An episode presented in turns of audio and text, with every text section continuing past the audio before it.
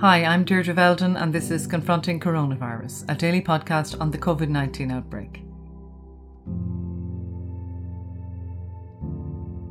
Last month, as Ireland went into lockdown, the key message given to the Irish people was Everybody must stay at home in all circumstances. We've been asked to do one thing, and it's stay at home. So you must stay at home.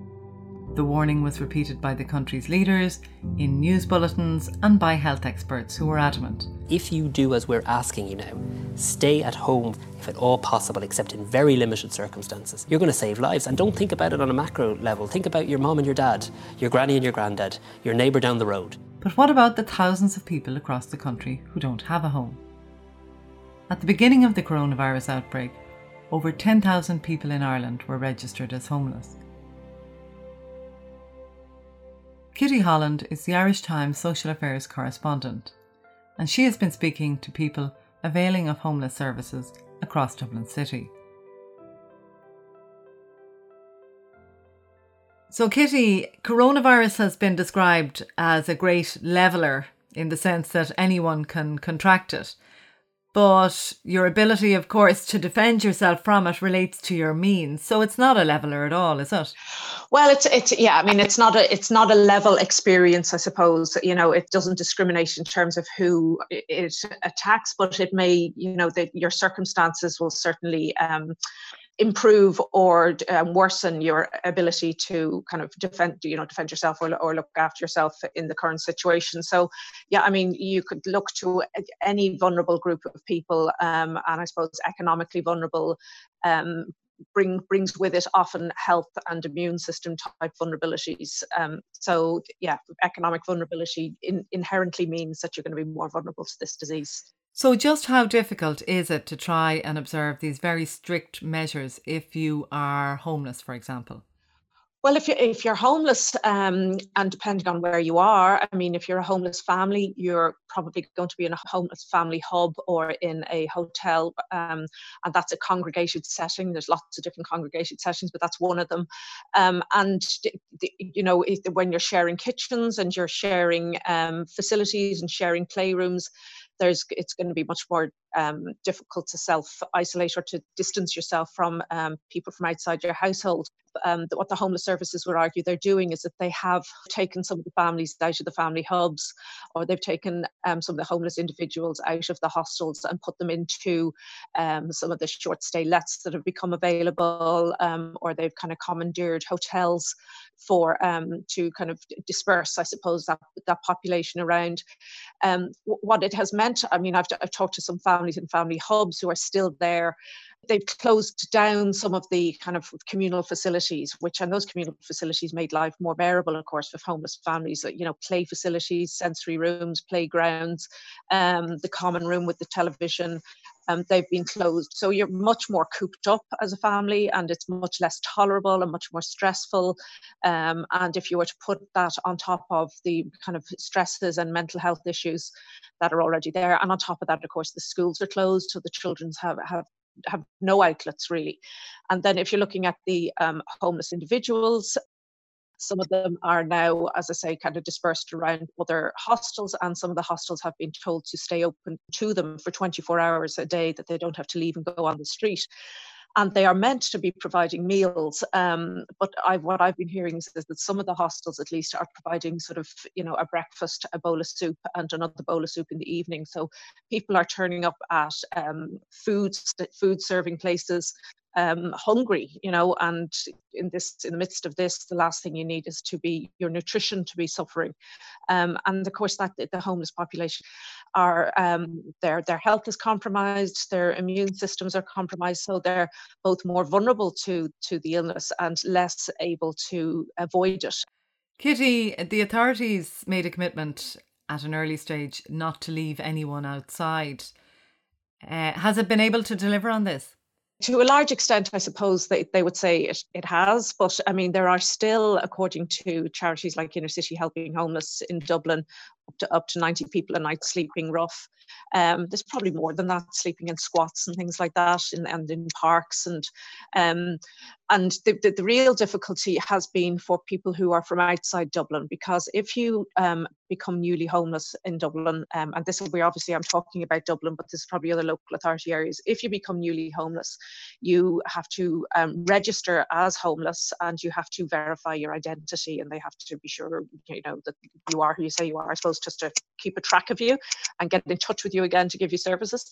Um, and that's that's proving very difficult, particularly for um, Eastern Europeans at the moment, and a lot of them would be have been in work which has now gone, um, and there are seem to be quite a significant number who have become um, homeless since this pandemic started, and they are finding it quite difficult to get into um, get into accommodation. And I was down at the Mendicity Institution, which which does look after a lot of um, that cohort, and met a number of Eastern Europeans who uh, young men, uh, very and not, you know, they didn't seem to be drinking or anything. They seemed to be people who really had just lost their jobs in the last while, um, very stuck, very unable to get any kind of accommodation. Um, couldn't stay with friends because friends obviously don't want to take people in.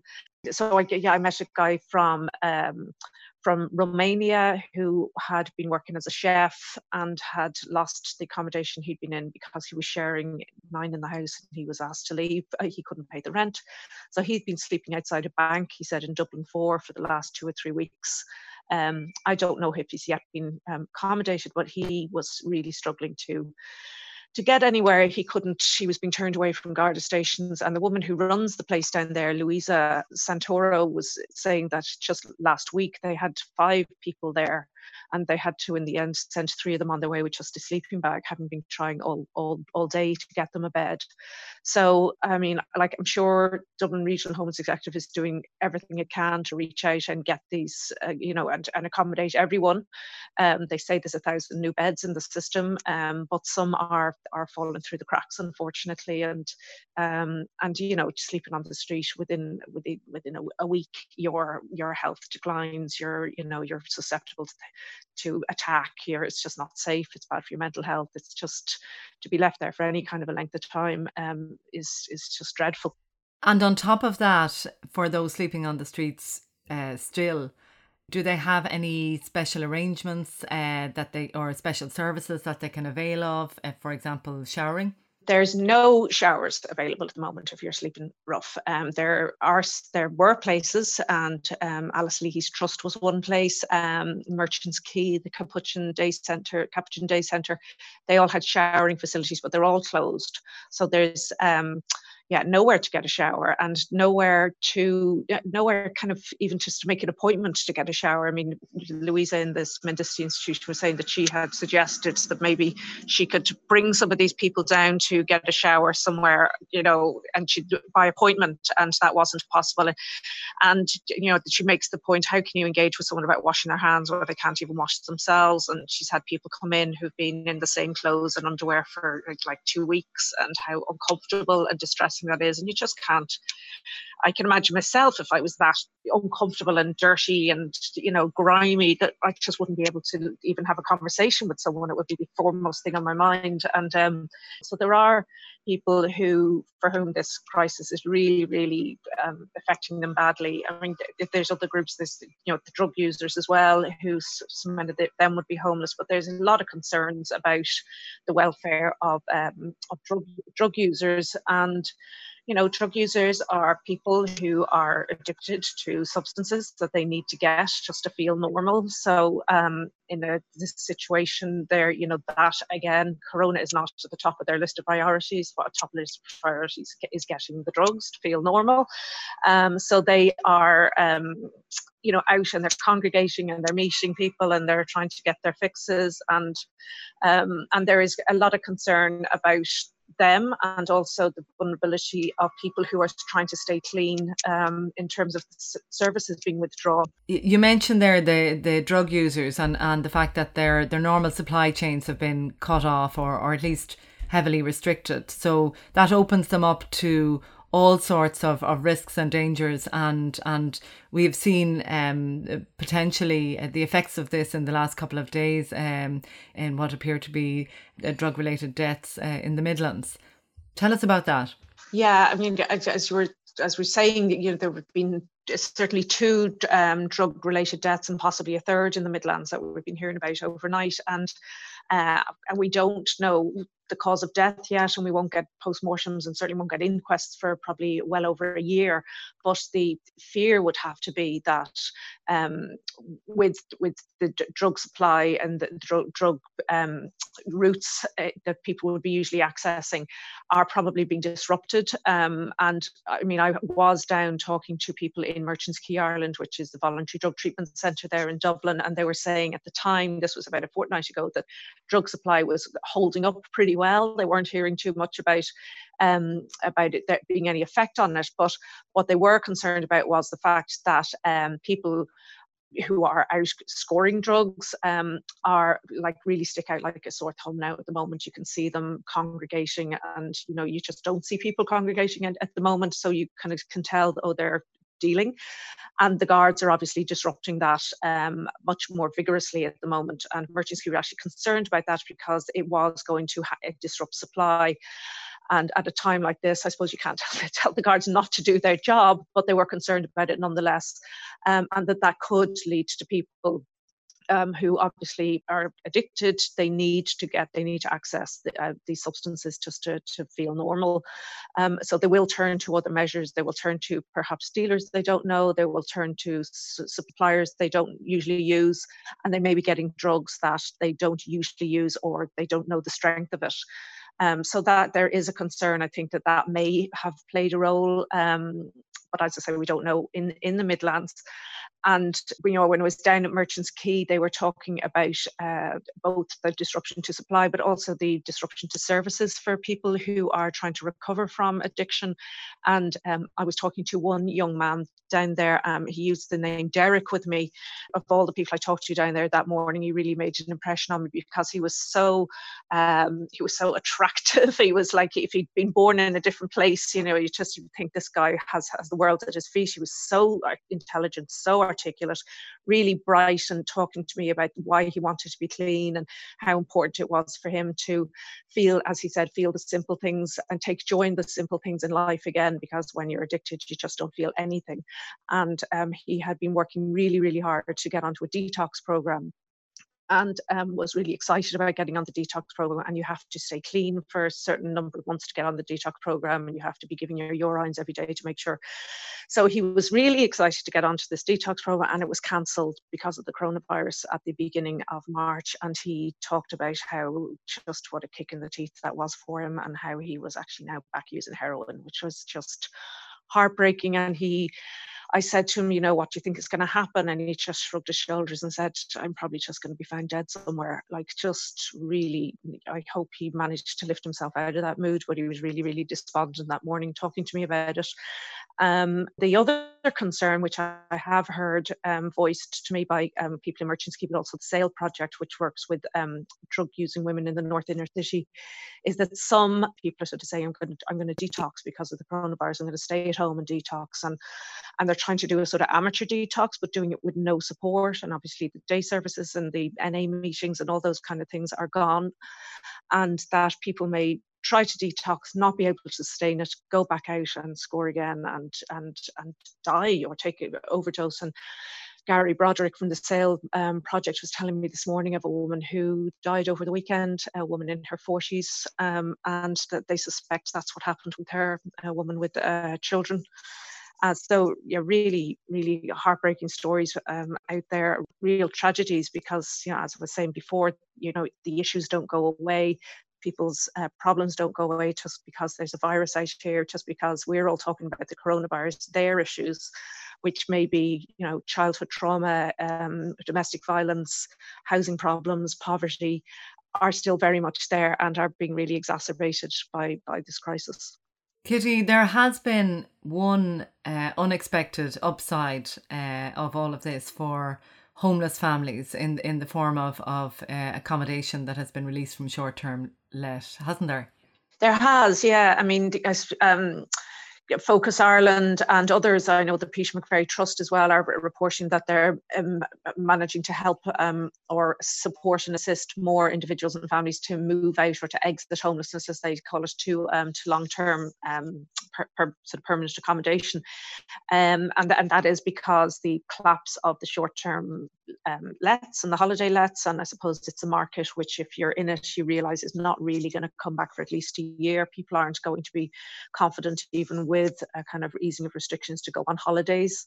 The only issue, I suppose, is that um, the Simon community brought out a report um, last Friday which showed that um, even though more more places are becoming available, an awful lot of them, uh, like more than half, are just not affordable for people who would be reliant on the housing assistance payment, which is what most homeless families would be or homeless individuals would be reliant on, which is the payment from um, the local authority to help with the cost of the rent. Brendan Kenny, the head of uh, housing, the assistant chief executive in Dublin City Council, is optimistic that more of this is going to become available and they should be able to move on more. So, I mean, if it had the effect of dampening, effect of dampening down rents, that would that would be great. But um, so I suppose we, we have to wait and see really how, how useful that's going to be for homeless families. But there's there's optimism that more families are moving out at the moment into long term accommodation. Kitty, thanks.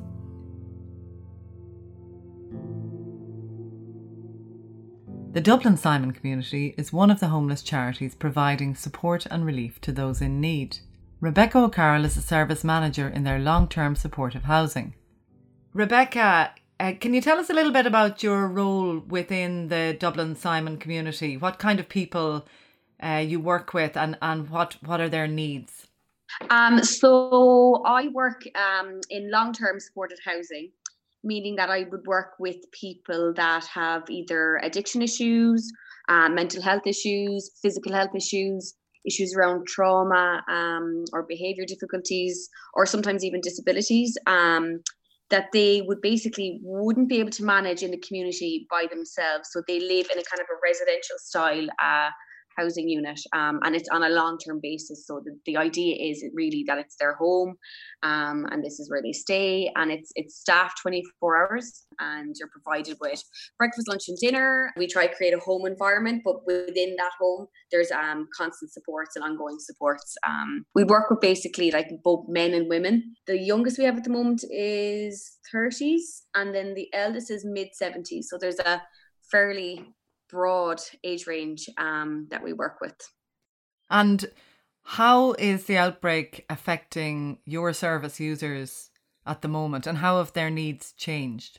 A lot of our, our residents that we work with um, would generally feel quite isolated from society anyway. Not not all of them, but some would feel it based on their addictions or on their mental health or physical health there would be they would already have that feeling of isolation so this has just added kind of another layer to it so I mean, we'd have a lot of people that would have little routines that would go to their doctors every week or every second week, um, and would be in that routine would see their mental health teams. So don't they don't see them, they don't come out, obviously because of social distancing, and and then from day to day so we've had to change like basically every everything in within the service how we work.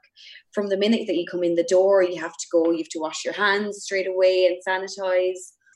Residents are, are no longer allowed to kind of hang out in each other's rooms um, and in terms of meal times even like meal times would be a time where everyone would kind of come together and eat together. Um, we've had to um, make two different meal times so like there's two different lunch times and two different dinner times and only certain amount of people are allowed in in the dining room and all have to sit separate um, which sounds really minor but when you're someone that feels quite isolated anyway it can be a major thing within your day because your day you could be looking forward to all day, like coming out, having a bit of lunch, meeting people, having the chats. Um, and then I suppose that in itself is, is quite isolating for them. And even in ter- terms of um, addiction, I suppose in terms of ourselves, like nothing has changed in terms of addiction. Like people's addictions haven't gone away. Um, their health needs haven't gone away. They're still in and out of hospital. Um, our residents are, are still drinking, and I suppose the stress of it can cause increased drinking and drug use and things like that. Um, every service user here, every resident would have a key worker assigned to them. So basically they would meet with their key worker every week or every two weeks you know to check in how they're doing um, any goals they want to make um, anything that needs to change and i suppose them kind of meetings have to stop and, and if they do happen they're happening like in a big room you know at two meters apart which isn't ideal because the whole idea of key working is that it's like very um I suppose it's it's it's closer contact. You're working with someone they know you very well. Um, they could be confiding in you something you know, um, that they haven't told anybody else. So even to have that in a kind of an open space, two meters apart, is a little bit hard.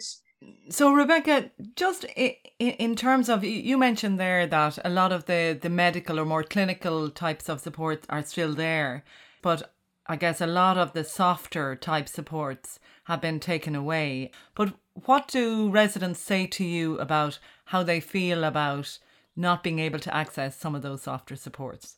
so obviously they're like especially when people that are in a huge like routine and routine is huge to them um they're just really disappointed and they kind of like don't overly understand it like you've kind of two different types of reactions to the covid at the moment in terms of the residents that we're working with you have the oh my god like i'm really taking this seriously and like i kind of do get it and i do understand it and then you have the oh look, it's grand, it's fine, it's going to go away. And I suppose that in itself is like a coping mechanism. So um, it really does depend on the person, really, um, and how they're managing it and stuff. And it is tough for them. It is every day is tough for them. Even obviously, everybody gets paid every week. Um, but since COVID has happened, everybody's getting paid every two weeks and they're getting a double week. So when you look at the likes of people that have uh, any sort of addiction, having two weeks worth of your money in your hand,